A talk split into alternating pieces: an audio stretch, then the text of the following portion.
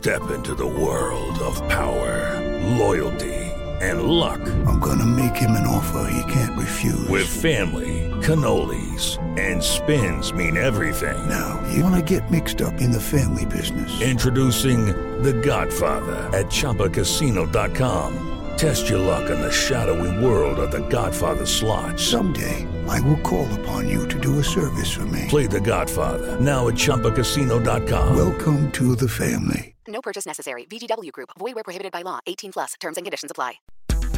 Na Jovem Pan, Economia em Foco. Com Denise Campos de Toledo. E começamos agora mais o Economia em Foco, que hoje vai discutir as prioridades da nova velha agenda econômica. Esse é o tema que vamos discutir com os nossos convidados. Géser de Oliveira, economista, diretor da Go Associados, o Márcio Holland, ex-secretário de Política Econômica, professor da FGV, e o Guilherme Ditze, que é assessor econômico da FEComércio, a Federação do Comércio do, do Estado de São Paulo. E vamos cumprimentar então os nossos participantes. Géser, boa tarde. Muito boa tarde, Denise. Um prazer estar no Economia Foco, um prazer estar com os nossos convidados. Márcio Holland, boa tarde. Boa tarde, Denise. Boa tarde a todos os meus colegas aqui. E boa tarde também ao Guilherme Ditze. Boa tarde, Denise, colegas e ouvintes telespectadores da PAN. E eu lembro que você pode acompanhar o Economia em Foco pelas plataformas da Jovem Pan News, no YouTube, no Facebook, no Twitter, pelo rádio ou então no Panflix, que é o aplicativo da Jovem Pan. E eu começo conversando com o Gésner, eu quero saber o que o Gésner achou da pauta de prioridades que foi estabelecida pelo governo, passa dos 30 itens, mas sabemos que o núcleo dessa prioridade é exatamente o que se esperava que já tivesse sido discutido no ano passado. Então, por isso que se fala da nova velha pauta que estão a ser reformas administrativa, tributária, PEC emergencial, o orçamento que ainda não foi aprovado, marcos regulatórios, mas agora qual a sua expectativa? Olha, Denise, há desejo e expectativa. Né? Obviamente, o desejo é de uma ação é, muito incisiva para corte de gastos é, que permitam gerar recursos que, ah, por sua vez, possam ah, financiar uma prorrogação do auxílio emergencial, sem comprometer o equilíbrio das contas públicas. Agora, isso é algo muito difícil.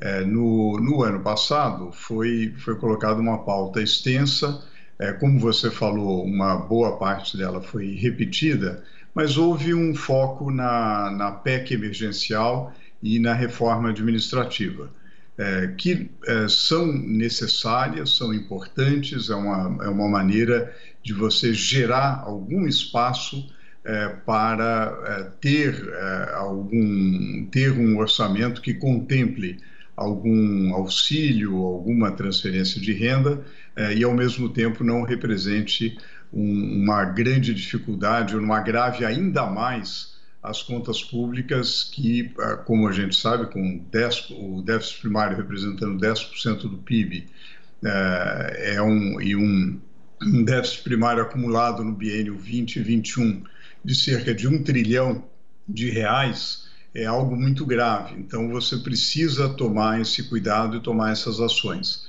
É, esse, é o, esse é o desejo. É, eu acho que realisticamente é uma grande resistência a, a aprovação de medidas é, como a reforma administrativa, como a PEC emergencial, é possível que o, o, haja um encaminhamento do debate, ou o debate leve a noção de que, dada a gravidade da situação e a continuidade de uma situação de emergência, você precisa de algum crédito extraordinário é, que é, poderia viabilizar a, a, o orçamento sem uh, sem comprometer o teto de gasto. Né? Essa parece que é uma possível saída. Haverá também alguma tentativa de aumento de receita uh, via o imposto, sempre se uh, comenta acerca de um imposto sobre transações.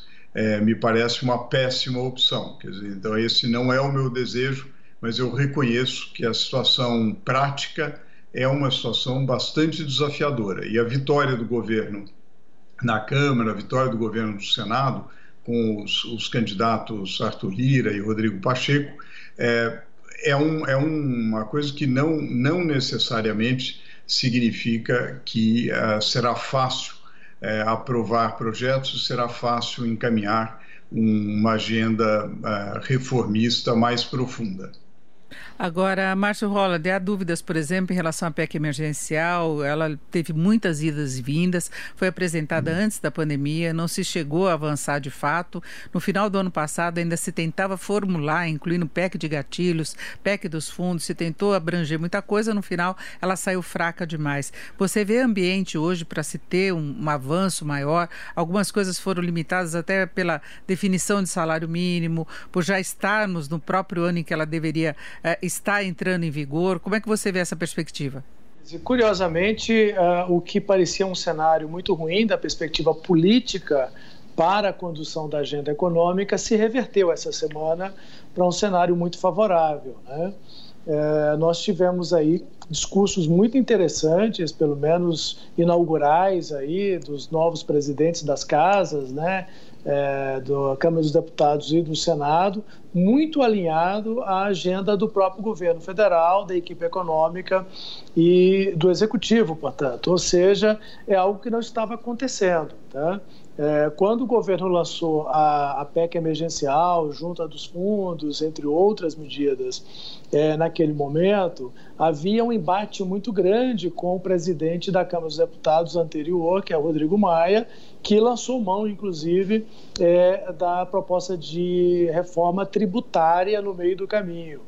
E nós passamos o ano de pandemia, um ano muito triste, ao mesmo tempo de muito estresse econômico, financeiro e fiscal, é, sem saber exatamente o que discutir, que prioridade dar a quê. Lembrando aqui para os ouvintes, os espectadores da Jovem Pan, que uma PEC, uma proposta dessa de emenda constitucional, precisa da aprovação qualificada das duas casas, da Câmara e do Senado, três quintos de votos dos seus membros. Uh, não dá para você colocar tantas emendas constitucionais em discussão. Né?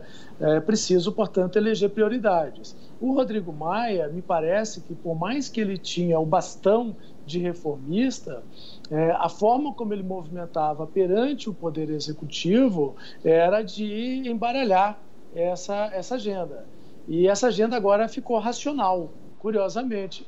Eu ganhei um certo otimismo essa semana, porque, enfim, aquilo que a gente já vem falando aqui no seu programa, né, Denise, há uma ordem de prioridades. Tá? Ah, no que se refere, obviamente, às grandes reformas fiscais. Né? É, não estou falando de prioridade quando a gente lista 35 prioridades, certamente é, compromete muito, mas da perspectiva fiscal, me parece muito claro, alinhado entre a equipe econômica e os novos presidentes da Câmara e do Senado, que é, inicialmente, ter um orçamento aprovado, e aquilo que o Gesden falou muito bem, inclusive para avaliar o espaço fiscal para fazer é, mais medidas de apoio à população mais carente, né, o auxílio emergencial. Em seguida, a, a PEC emergencial é, e a PEC da reforma administrativa e dá prazos para discussões da reforma tributária até o final do ano. É, me parece, enquanto agenda, enquanto organização e racionalidade, não podia ser algo melhor. Né? É, é, dessa forma, uh, podemos considerar mais plausível a aprovação de algumas dessas reformas ou o andamento da agenda de reformas no Brasil. É, e Guilherme disse, de qualquer forma, mesmo que seja uma, uma pauta de prioridades muito ampla, na verdade o Brasil precisa passar por muitas reformulações, ainda que não dê tempo de fazer tudo neste ano, ano que vem temos eleições, é importante que se saiba o que deve acontecer para que a economia possa passar por essa reformulação estrutural, né? É, exatamente, Denise. Eu acho que o ponto é que nos últimos 10 anos a gente não viu uma grande reforma, né? A gente pensa aí uh, na reforma trabalhista, que foi de alguma forma uh, articulada ali no Congresso. Nós tivemos a reforma da Previdência, que foi a última, que durou bastante tempo. Por isso que eu chamo a atenção do seguinte, né? Uh, o Gessner e o Márcio colocaram muito bem. O Arthur Lira foi eleito com 302 votos. Isso não quer dizer que você tem a maioria para governar. Você vai precisar de um quórum qualificado, 3 quintos, para você aprovar medidas constitucionais. Então, isso vai exigir um trabalho político ao longo desse ano, que eu vejo esse plano do governo bastante positivo, ao mesmo tempo ambicioso, você tem PEC administrativa, PEC emergencial, PEC da reforma tributária, algumas medidas ali do Senado, ou até mesmo do que era do Baleia Rossi, né, PEC 45 do Baleia Rossi, como é que fica agora após a eleição na Câmara Federal. Então a gente vê um cenário que a gente precisa priorizar a prioridade, porque o período, a gente está no ano pré-eleitoral, ano que vem já tem eleições ah, majoritárias, presidente, deputado federal, todos querem ah, uma reeleição, então o tempo é muito pequeno esse ano. A gente precisa aí entre março e mais ou menos novembro para a gente tocar essa agenda de reforma. Então eu vejo um tempo muito curto para haver essa articulação. Então dessa agenda prioritária que a gente tem, a gente precisa escolher os pontos cruciais. Eu acho que o Gessner colocou muito bem. A visão é de corte de gastos. A gente precisa primeiro uma PEC emergencial para ter esse gatilho de uma redução até 25% aí em, alguma, em alguns gastos, né, para poder proteger nesse cenário de receita acima da despesa.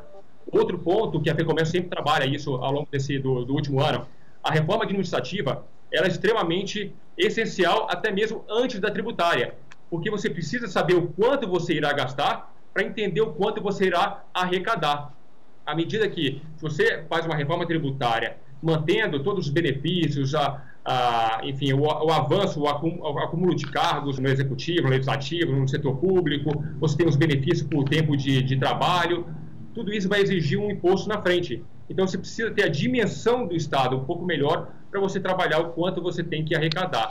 Então, ah, em resumo, a gente precisa dessas prioridades que o governo mostrou essa semana, achar alguns pontos porque o tempo é bastante curto. Agora, a gente ainda tem alguns problemas de curto prazo que podem atrapalhar um pouco essa agenda e trazem uma certa incerteza uh, quanto ao, uh, ao, que se fala, por exemplo, de responsabilidade fiscal. Eu queria que o Géser comentasse antes isso.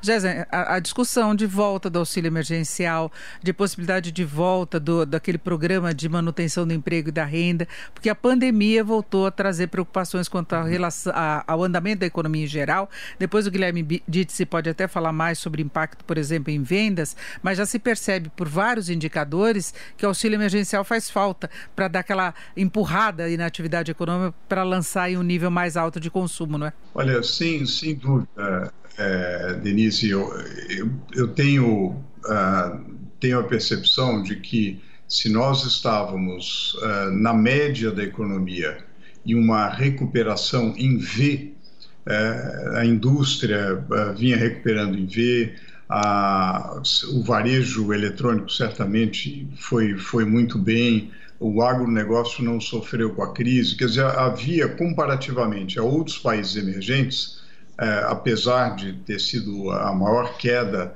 é, do PIB da história econômica brasileira, até que a recuperação é, era razoável, digamos, dada a gravidade da situação. No entanto, a segunda onda é, muda um pouco a, essa situação. Muda um pouco, não, na verdade, é, a gente passa de uma recuperação em V para uma recuperação em W, com a possibilidade é, de uma certa queda. Eu acho que a segunda onda é, da pandemia tem sido mais forte do que a primeira, é, com maior número de casos. É, felizmente, o impacto sobre a economia não é tão dramático quanto foi no segundo trimestre de 2020, mas mesmo assim é, é um, é um impacto e que exige medidas é, compensatórias. Daí a necessidade, sim, é, de prorrogação é, do auxílio emergencial. É, e é preciso é, conter a, o péssimo hábito de falar, e bom, então precisamos aumentar imposto. Né? A gente precisa é, de, diminuir a despesa é, do Estado, né? de fazer ajustes ali onde ainda não foram feitos. É, eu, eu, concordo plenamente com o Guilherme que é preciso priorizar realmente. É, eu, daí eu acho que a PEC emergencial e a PEC e, e o, a reforma administrativa são prioritárias porque elas têm sim um impacto é, positivo sobre gasto. Acho a, a, discussão da reforma tributária muito relevante, obviamente, é o inferno tributário que a gente vive no Brasil. Porém, é algo que vai precisar amadurecer mais. É possível, e aqui lanço para discussão, é possível que, dado o resultado das, eh, das eleições recentes, é, talvez é, é uma hipótese seria que a PEC 45, talvez da, da autoria do deputado Baleia Rossi, talvez perdesse um pouco de espaço em, é, em é, vantagem, talvez, para a PEC 110, é, de autoria do senador Davi Alcolumbre, é, e ba muito baseada no, no trabalho, tendo inspiração aí no trabalho do ex-deputado Rauli. É, talvez isso, é, talvez a discussão de reforma tributária ganhe espaço no Senado é, relativamente à, à, legisla, à, à, legislação anterior. É, essa é uma hipótese, mas em qualquer, é, em qualquer cenário, acho que a, discussão da reforma tributária vai demandar mais tempo. É, o prioritário do ponto de vista da economia seria, seriam medidas que reduzissem despesa nesse momento. É, o Guilherme Dittes falava exatamente disso, essa questão da reforma administrativa, né, Guilherme? E eu gostaria de lembrar que a proposta foi apresentada pelo governo, ela joga lá para frente qualquer resultado que se possa ter do ponto de vista fiscal. Pode até estabelecer uma perspectiva melhor, mas muita gente defende que essa reforma inclua mudanças para quem está nativo agora, não é? Então haveria uma economia de gastos mais no curto prazo. Como é que você vê essa discussão colocada pelo Gessner e essa possibilidade de se ampliar o que se pode obter com a reforma administrativa? É, Denise, como você bem colocou, a reforma administrativa, ela no curto prazo, ela tem um efeito muito limitado. Né? Mesmo que o governo queira mexer nos funcionários da ativa hoje, vai haver uma judicialização desse processo e isso vai terminar ruim, porque vai demorar. Então, a gente precisa, pelo menos, de uma articulação aí do governo, legislativo, para a gente conseguir fazer o meio termo, tentar mudar em algumas coisas. Por exemplo, férias uh, superiores a 30 dias. A gente tem que reduzir isso, como todo trabalhador comum, o adicional por tempo de serviço, de repente de forma automática. A gente pode mudar algumas coisas não tão rígidas assim, ou que poderia comprometer a estrutura do funcionalismo público. A gente poderia talvez mexer em algumas partes para quem está nativo nesse momento. Mas aquela questão do direito adquirido, a gente viu na reforma da Previdência os conflitos que foram feitos ao longo da, da discussão. Então, a gente vê uma forma que vai ser uma, uma estrutura para longo prazo.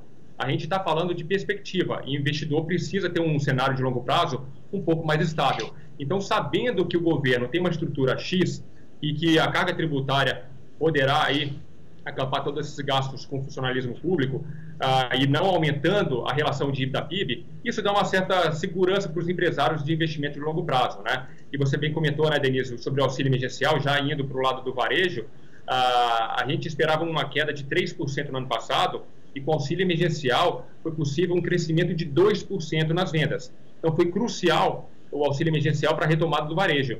Vale lembrar que a poupança mês de janeiro teve eh, um recorde negativo de retirada, 18 bilhões de reais de retirada da poupança. Isso mostra que a fonte do auxílio emergencial secou, agora as famílias estão recorrendo à, última instância, a poupança. E esse movimento, a gente tem 166 bilhões aí, que foi o acúmulo do ano passado, para pelo menos queimar nos próximos meses. Mas se não houver geração de emprego, a gente vai cair num problema gravíssimo que é a falta de consumo, sem auxílio emergencial, sem poupança, somente com geração de emprego. É, e tem, Guilherme, ainda essa questão que o, o Géser colocava a respeito da reforma tributária, dessa mudança aí de foco, que a PEC 45 estava na frente, tem a outra proposta em tramitação no Senado, se imaginava uma comissão mista, hoje não está muito definido o que vai acontecer, não é? Não está, está definido, até mesmo os dois presidentes, né, Arthur Lira e o Rodrigo Pacheco, uh, tuitaram esses dias dizendo que estão trabalhando ali na reforma tributária, vão, vão falar sobre os processos internos, mas a gente sabe, a gente viu na reforma da Previdência, é um processo muito longo. Não adianta querer, não adianta o Lira ser mais aliado ao governo, não adianta o Pacheco também ter uma afinidade com o governo federal. A gente vai precisar de uma articulação muito grande. E há vários conflitos nesse aspecto, né? Você vai haver uma união dos impostos uh, federais, vai ter um, um, IVA dual. A gente, na FEComércio, a gente tem um projeto do Simplifica Já, são 12 medidas bastante uh, mais simples, podemos dizer assim, né, infraconstitucionais, que não precisam de uma PEC, não precisam de um fórum qualificado, que pode mexer em algumas estruturas, reduzir essa burocracia para o empresário, poderia ser um ponto de partida. Eu acho que essa medida aí que foi elaborada por Everaldo Maciel, uh, em conjunto com Ives Gandra, um processo muito mais tranquilo e podemos jogar, uma, de repente, uma reforma administrativa junto com essa o simplifica já, porque uma reforma tributária vai demorar muito tempo, tem esses conflitos de estado, município e a gente está num ano pré-eleitoral. Isso dificulta muito as articulações no Congresso Nacional. Então eu não vejo, mesmo tendo esse esse viés aí dos presidentes mostrando uma certa vontade de colocar na pauta a reforma tributária, eu vejo que vai ter muita discussão ainda esse ano, porque não é um tema uh, fácil de discutir. A gente viu no passado muitas empresas que vieram até ter comércio falaram: olha, as propostas que estão aí estão para aumentar imposto. Então, se for dessa forma, a gente prefere que não tenha. Então, há muito risco dessa discussão acabar numa, num aumento de imposto. Por isso, a FEComércio trabalha bastante nessa reforma da Simplifica Já, que é uma maneira mais fácil da gente reduzir essa burocracia, obrigações acessórias, etc. É, eu queria passar agora para o Márcio Holland essa discussão em, em, relação ao tamanho da reforma, o tipo de reforma que se poderá ter, o alcance dela, no prazo relativamente curto para ser discutida. E, e lembro que a reforma da, da, tributária, a PEC 45, tinha essa resistência por parte do setor de serviços, também do comércio, da construção, nessa redistribuição de carga tributária. Márcio. Guilherme tocou alguns pontos interessantes sobre o que poderia ser uma agenda para discutirmos a reforma tributária para esse ano e torná-la plausível em seis, oito meses, como os novos líderes do legislativo citam. Né? Ah, primeiro, tem muita medida infraconstitucional que pode ser tomada. A própria reforma do PIS e COFINS que o governo federal propõe, a criação da CBS, uh, que é a contribuição sobre bens e serviços, unificando PIS e COFINS e criando essa, essa ideia de crédito financeiro e não crédito físico, integral, devolução imediata de crédito, redução de obrigações acessórias, que é simplificação tributária, pode ser feita por projeto de lei e pode ser aprovada ainda este ano e já daria certamente aí um grande fôlego em termos de qualidade é, do sistema é, é, tributário brasileiro. O grande problema quando a gente vai para a PEC 45, e todos nós sabemos disso, eu já falei aqui, inclusive, com, em outras oportunidades nesse programa com você e outros colegas, é que ela mexe com mais de 100 artigos constitucionais, né? e aí começa uma discussão, inclusive, de ferir a cláusulas constitucionais, né? o que ou cláusulas pétreas, o que é um embate jurídico desnecessário num ambiente de pandemia como que a gente está vivendo. Ou seja, eu não vejo muito sentido a gente discutir é, se está ferindo ou não o Pacto Federativo, essa discussão toda do ISS com o ICMS, colado com os impostos federais, a discussão da repartição disso, origem e destino, é, várias estruturas de benefícios fiscais já estruturados, vários investimentos já programados no tempo para isso, gerando tanta confusão para algo que pode ser considerado inconstitucional.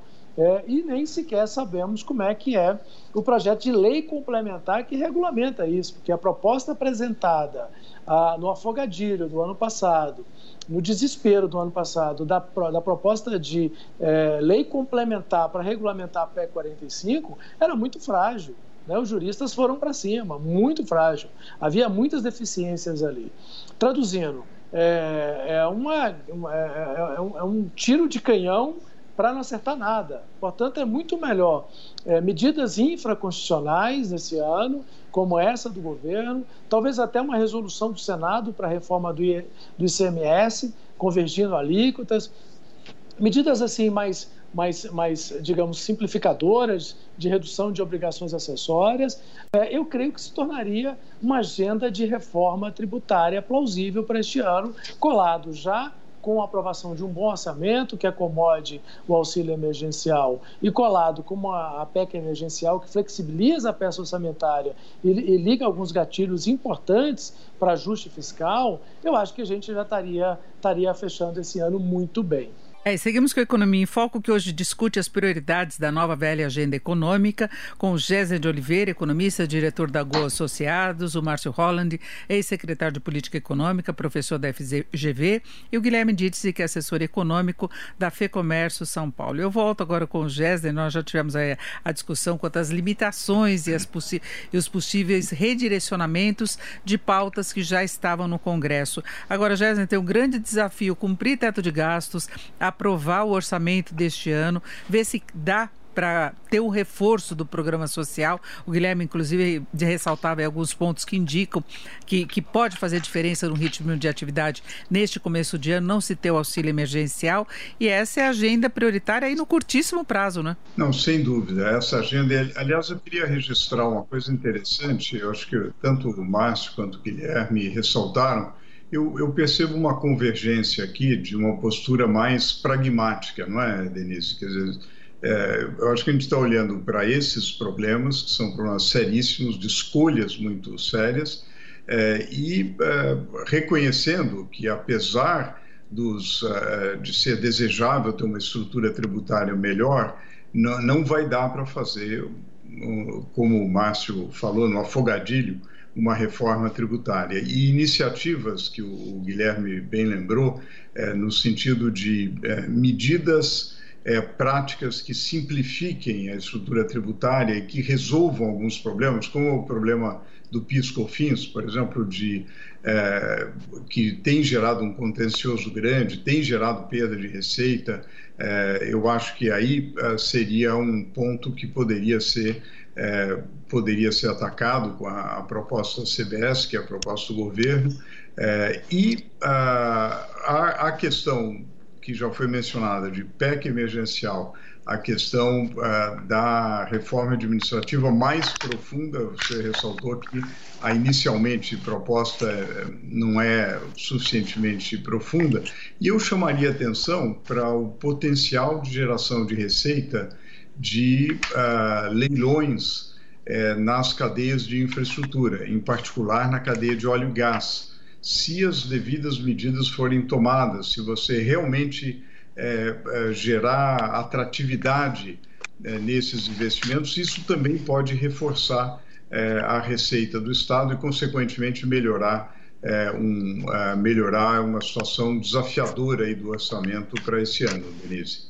É, porque fica sempre aquela preocupação, vai cumprir ou não vai cumprir o teto de gastos. Márcio, como é que você vê essa discussão, né? essa responsabilidade fiscal que é necessária uh, de se ter até por uma questão de credibilidade, atração de investimento, maior confiança dos agentes econômicos, ao mesmo tempo que a gente tem uma desigualdade social brutal, a gente sofre os efeitos da pandemia, a gente tem necessidade de criar um ambiente de negócios mais favorável. Recentemente nós tivemos uma discussão muito grande aí quando a Ford decidiu sair do Brasil, uh, do porquê de a Ford ter saído. E aí vem também essa revisão da carga tributária, de estímulos que se tenta dar para compensar essa carga muito pesada e que acabam não ter o resultado esperado. Então tem muita coisa a ser revista mesmo, né? Sem dúvida nenhuma, é, mas não é o caso de rever, rever, tudo isso em um ano. Né? Eu acho que, uh, basicamente, você citou aí o caso da Ford, né, que é uma combinação de decisão da matriz, é, de alterar sua estrutura produtiva, estratégia e tudo mais, mas é também uma decisão envolvendo a tremenda insegurança jurídica que é fazer negócios no Brasil, a estrutura tributária muito ruim, que gera muito crédito tributário é, que as companhias acabam não podendo utilizar e por aí vai. É, traduzindo, é, o Brasil realmente precisa passar por uma agenda de reformas econômicas. Acho que o Gessner citou muito bem aqui, o Guilherme. É, não há como não convergir para isso, né, Gessner? O Brasil precisa ser reformado é, de forma gradual, segura. Né? A, a, a, quanto à conversa inicial, Denise, da, do teto de gastos, toda vez que a gente vê esse estresse fiscal, a necessidade de arrumar recursos é, para cobrir despesas, despesas extremamente legítimas, quanto essas do auxílio emergencial, a primeira coisa que nos vem é vamos romper o teto de gastos. Eu, particularmente, sou um defensor de manter o teto de gastos da forma como está não alterar, não fazer revisão uh, e procurar encontrar soluções no próprio orçamento ou em alguma situação do tipo, algum orçamento é, em linha de orçamento de guerra ou coisa assim, quando é necessário, como foi o ano passado. É, portanto, é, o Brasil não precisa mexer no teto de gastos para encontrar recursos para postergar ou prorrogar ou renovar ou fazer incentivos ou é, medidas do tipo auxílio emergencial. Ele altera algumas estruturas de despesas e talvez até é, repense algumas despesas para acomodar essas despesas. A, a própria reforma tributária ao longo desse ano na forma de uma, de uma CBS pode aumentar o poder de arrecadação do governo, porque um imposto de boa qualidade tem uma base de arrecadação mais ampla, maior, e a gente não leva em conta isso. Então, uma reforma tributária é, mais simples, né, na linha talvez do simplifica já, é, que você busca reduzir obrigações acessórias, é, entre outras, dá crédito amplo e financeiro, mesmo com alíquota um pouco maior, é, te dá um aumento na base de arrecadação e, portanto, a sua capacidade arrecadatória aumenta. Da mesma forma, Denise, que no ano passado, as receitas totais da União para financiar todos os gastos da União caíram ali na ordem de 170 bilhões de reais, tá? Por conta, obviamente, de grande parte da redução da arrecadação tributária por conta da contração da economia. Este ano, por mais que a gente tenha alguma coisa como uma, uma retomada em W, como citou aí o Gessner, de forma muito pertinente, algumas idas e vindas, alguma possibilidade de recessão em algum trimestre ou não, é, não vai ser a contração econômica do ano passado. Então, nós vamos ter aí uma recuperação na capacidade de arrecadação. E as despesas, Denise, não vão crescer na proporção do ano passado. Só para lembrar aqui a todos, as despesas da União saíram de 1,5 trilhões de reais em 2019 para 2 trilhões de reais em 2020. Esses 500 bilhões a mais é grande parte por conta, obviamente, é, de medidas de combate à pandemia, sendo que destes 290 para 300 bilhões, praticamente 60% desse aumento de gasto, é o auxílio emergencial de 600 reais por um período de tempo razoável. Isso não está previsto esse ano. Traduzindo, a situação fiscal este ano naturalmente já será melhor do que do ano passado e a economia brasileira já vai encontrar um ritmo de recuperação econômica, mesmo que em W um pouco melhor. Agora, Márcio, eu queria fazer uma observação que foi muito colocada com o apoio dado pelo presidente Bolsonaro aos dois candidatos do Centrão que venceram as eleições aí para a Câmara e para o Senado, que o Centrão tradicionalmente é, é, favorável a gastos, aumento de gastos, né? Então ficava aquela preocupação, olha, o governo se aproximou e agora vai sofrer mais pressões para eles ah, para se gastar mais, né? E de início eles já defenderam o auxílio emergencial. Você acha que, que o, o discurso que assumiram na primeira semana de, de compromisso com o teto de gastos, de compromisso com responsabilidade fiscal, com essa agenda toda de ajuste da economia, isso vai prevalecer acima do que seria uma prática normal? É, eu, eu, diria que justamente por conta de dois fatos, Denise. Primeiro, que não tem dinheiro para gastar. E segundo, porque tem a PEC do teto de gastos, ou teto de gastos, né, que já é, é lei. Portanto, é, não tem muito o que fazer. Não adianta entrar um legislativo gastador ou um, ou um presidente gastador, que nós temos uma trava no teto de gastos e nós já temos o limite absoluto de uso de gastos no Brasil. 95% das despesas da União, aquelas que eu citei, que normalmente está em torno de 1,5 trilhões de reais, é despesa obrigatória. O, os outros 5% está muito envolvido a questão é, da manutenção da máquina do Estado, eu diria até também que é obrigatória.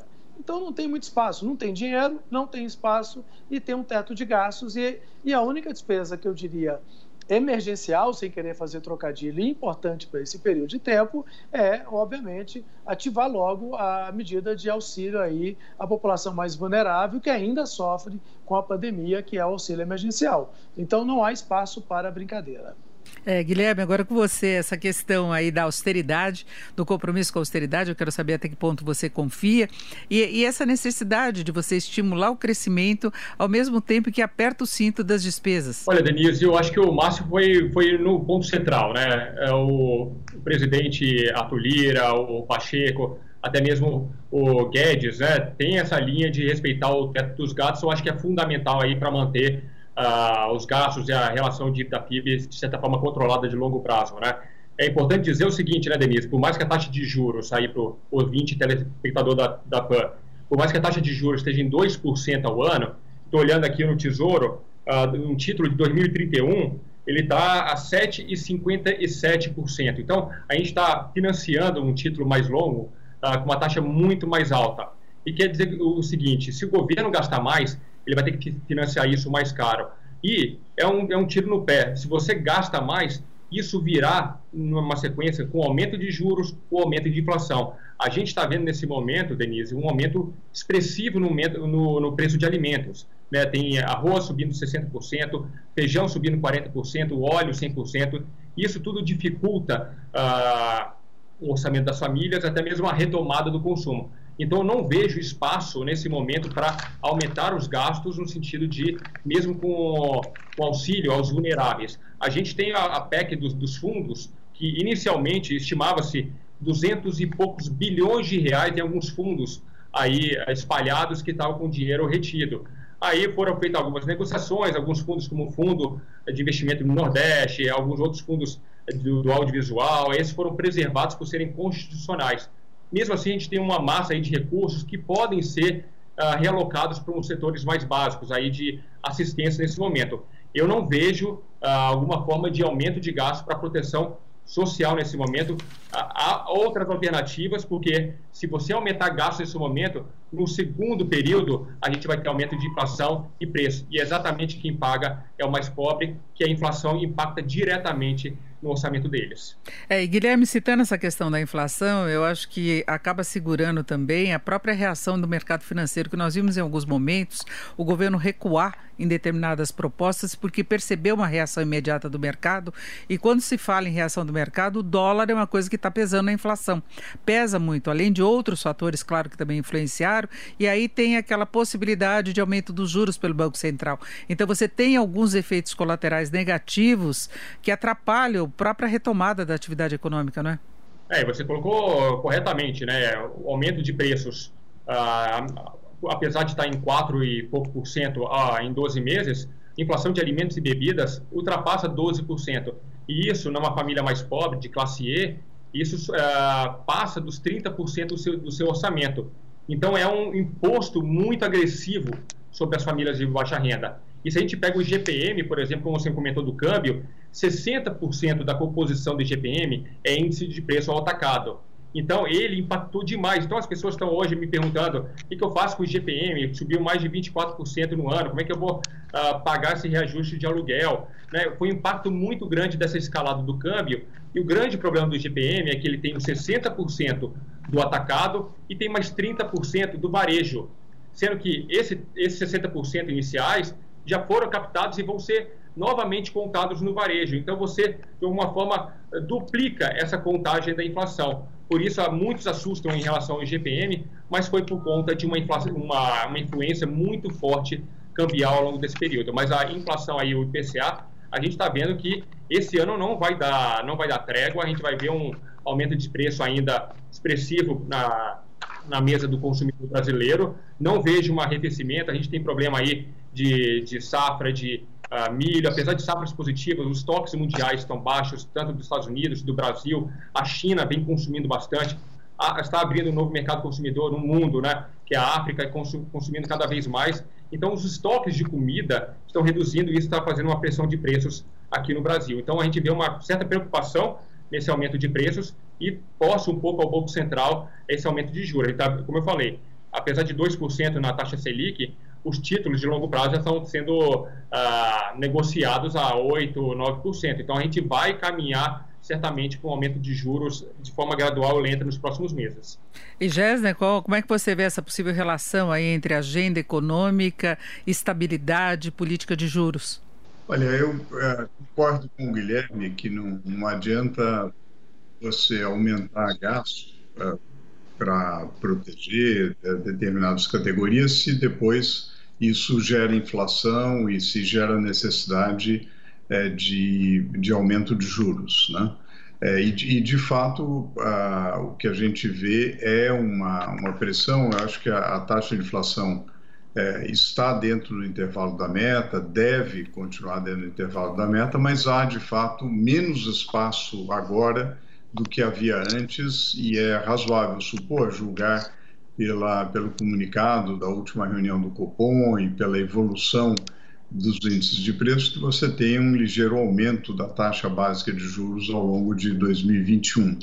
É, então, realmente, por aí não tem, uh, não tem muito espaço.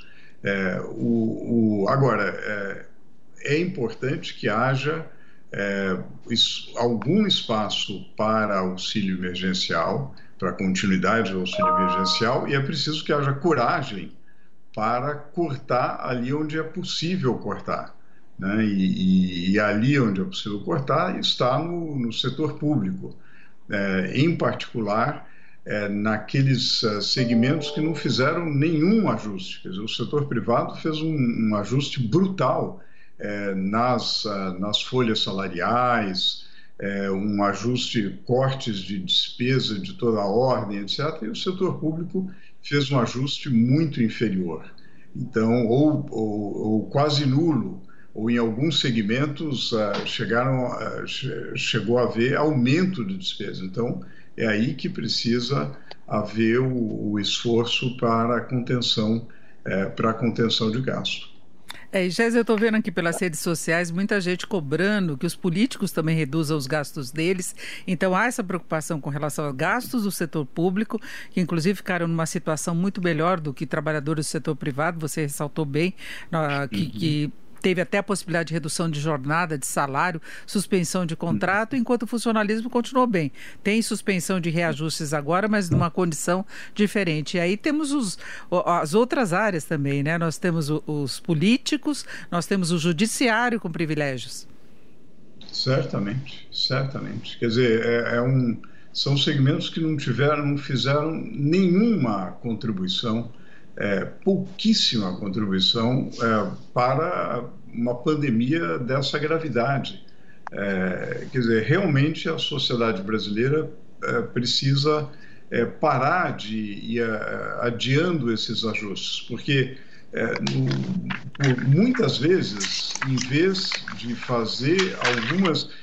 Obviamente, eu acho que aqui o, o painel, Denise, Márcio, Guilherme, eu acho que o painel está muito realista, quer dizer, ninguém aqui acha que no espaço de 12 meses, como o Márcio mencionava, a gente vai fazer a revolução e, e alterar tudo, etc. Mas a gente precisa andar na direção correta, falar assim, olha, é, é preciso que o setor público faça a sua cota de, de ajuste. É, e não adianta fazer como sucessivas vezes no passado, que era não faz o ajuste, é, deixa o gasto aumentar, aí aumenta imposto, piora a estrutura tributária, reduz o incentivo ao investimento e o investimento é o motor do, do crescimento. Então, ah, quer dizer, essa, essa, essas sucessivas ah, é, esses sucessivos adiamentos do ajuste acabaram nos levando a um desempenho muito medíocre é, nas últimas décadas. É preciso romper esse círculo vicioso. É preciso fazer os ajustes e, ao mesmo tempo, olhar para o futuro e as fronteiras de expansão da infraestrutura, é, da economia verde. Essas são as fronteiras de expansão que necessitam investimento e, para ter investimento, é, é preciso essa estabilidade macroeconômica mínima. Então, Márcio, você estava falando dessas limitações em relação às discussões de reforma tributária, mas em relação a esses gastos que a sociedade cobra tanto que eles sejam cortados também, as tais mordomias, benefícios, não é? É, é como se fosse uma outra classe de trabalhadores, não é? Pois é, Denise, e, e às vezes não é nenhum problema de dimensão é, financeira, né? A gente tem sempre que lembrar que não entrar no discurso populista também de que tem que cortar nos gastos do legislativo, do judiciário ou dos militares é, para obter economia relevante. Talvez nem vai obter uma economia muito relevante, mas vai ter aquilo que o GESD cobrou agora, vai ter um tratamento isonômico. Né? O setor privado é, com a pandemia houve uma perda relevante de emprego, de postos de trabalho. Uh, vários setores da atividade econômica promoveram redução de jornada de trabalho combinada com redução de salários. Uh, uma grande universo da população brasileira, é, chamado de invisíveis, apareceram e foram 60 milhões de brasileiros que apareceram. E, ao mesmo tempo, nós não vimos nenhuma medida é, de redução de jornada de trabalho com salário no servidor público federal, envolvendo o executivo, legislativo e judiciário. Ao contrário, nós vimos notícias de aumento de salários nesses diversos setores, em vários níveis dele, não somente na União, não é, Jéssica? Mas nos estados e municípios. Aqui em São Paulo, por exemplo, houve um aumento é, no salário do prefeito, que é assim que ele entrou. E o Brasil inteiro é assim e assim tem funcionado o Brasil. Aumentar salário de prefeitos, aumenta salário dos vereadores, aumenta salário dos comissionados, aumenta salário dos deputados estaduais, federais, é, é, do Poder Judiciário Legislativo, e o setor privado está tendo redução de salário com redução de jornada ou perda de postos de trabalho. Isso não é nem um pouco legítimo, não é ético, não é moral. Infelizmente, isso está acontecendo no Brasil. O que, a gente precisa fazer? Uma reforma administrativa ampla que contemple esses três poderes. É possível tá fazer isso esse ano? Não necessariamente. Então vamos começar pequeno, com uma reforma envolvendo o poder executivo, mas já, obviamente, programar para uma reforma no judiciário e no legislativo. É, Gésia, devolvo para você rapidamente aí, porque o Márcio te citou a respeito desses exemplos que se tem que ter, não é? Sem um claro exemplo de, de economia, é, não, não, dá para você liderar um país numa situação de crise se você não, não tem a legitimidade de dar um exemplo de austeridade. Né? Então, acho que o, o que está faltando no setor público dar esse exemplo, fazer ajustes corajosos para que a gente possa criar as condições para a retomada. É, Guilherme, agora com você, essa questão da, do tratamento que se tem que ter a todos os poderes, a todas as esferas, da mesma forma, você falava dessa limitação de alguns caminhos para driblar as resistências que se tem em relação à reforma tributária e na administrativa. Ô, Denise, eu acho que o Márcio foi assim, é, no ponto do exemplo, né, do, do reajuste do salário na Câmara Municipal de São Paulo. Aqui eu faço uma reflexão, né? houve um reajuste, né, que eles, eles argumentam que não havia desde 2011, 2012, só que o salário era de 21 mil reais, eles subiram, sei lá, para mais de 25 mil reais. Então, uh, quem hoje no Brasil ganha uh, 21 mil reais de forma estável? Né? Isso é muito complicado, isso é um mau exemplo para o Brasil. Uh, não importa se tem 5, 10, 15 anos sem reajustes, mas você tendo um salário de 21 mil reais, no momento de pandemia, isso não é razoável. Então, é uma reflexão que a gente tem que uh, fazer, não somente para o município de São Paulo, mas em todo o Brasil ocorre isso. E quem paga isso tudo na, na, na ponta é o consumidor, é o que está pagando o IPTU, é o que está pagando o ICMS, é o que está pagando o imposto de renda, tudo isso para contribuir com o aumento de salários, com imposto, com, com essa carga né, de servidores uh, pelo Brasil todo. E aqui eu vou num ponto, Denise, só eu sei que a gente está fechando aqui, uh, mas que o Gessner é, é especialista nisso. Né? A gente tem que também avançar, não só nas macros, né? nas micros, a gente tem que também é, destravar esse Brasil. Né? Tem a BR da a BR do mar, da capotagem, marco legal startup, tem marco legal do gás, da, da, do, da ferrovia, tem a Eletrobras, tem várias agendas micros que a gente também não pode ficar para trás. Então, são essas pequenas reformas que vão ajudar a manter um ambiente de negócio mais saudável e injeção de recursos para a gente voltar a ter um, uma, um crescimento aí mais forte para a gente gerar emprego. Só, só assim a gente vai recuperar. Mas, realmente, todos têm que dar uma parte nesse momento, mas o funcionalismo público poderia ter ajudado um pouquinho mais nessa pandemia. É, e Guilherme, tem a questão, inclusive o Jéssica tinha citado, inclusive do início, que são os marcos regulatórios, que podem ajudar a atrair muito investimento, e o Brasil precisa desse fôlego, em vez de aumentar impostos, se ter um, um crescimento aí produtivo de investimentos, né? De certa forma é isso, Denise. É, você precisa estabelecer os marcos legais aí dos setores para você ter uma estabilidade, uma previsibilidade dos investidores para longo prazo, né? O ministro Tarcísio tem frequentemente aí postado nas redes sociais o, o, todo o trabalho que ele tem feito ao longo dos últimos anos, né, de trazer esses investidores. Os leilões têm sido, ah, de certa forma, Uh, exitosos, né, nesse sentido de atrair investidores para ferrovias, para portos, para aeroportos. Eu acho que o caminho é esse. A gente tem que avançar, evidentemente, na, na pauta macro, mas tem muita, muita agenda micro ainda que podem ser extravadas e aí uma, haver uma recuperação de, de investimento. Vale lembrar, Denise, que o mundo está com taxa de juro negativa. Esse dinheiro está circulando pelo mundo buscando rentabilidade. Então, quem, quem conseguir prover para esses investidores uma estabilidade, uma, uma previsibilidade um pouco melhor, um ambiente de negócio, vai atrair bilhões de dólares. Então, eu acho que o Brasil tem essa capacidade, esse potencial, e a gente não pode desperdiçar, principalmente nessa saída de pandemia, que a gente precisa tanto desse recurso, não somente para gerar emprego, mas para ajudar essa situação financeira do Brasil.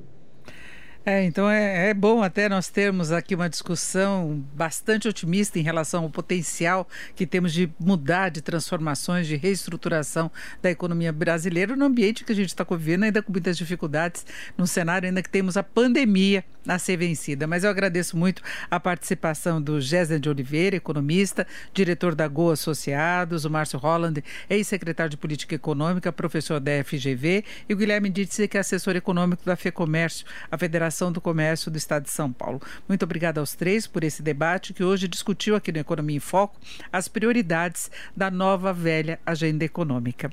Fechamos por aqui este Economia em Foco. Uma boa tarde aos três e boa tarde a você que nos acompanhou também até agora. Um ótimo final de semana. Você ouviu na Jovem Pan Economia em Foco, com Denise Campos de Toledo.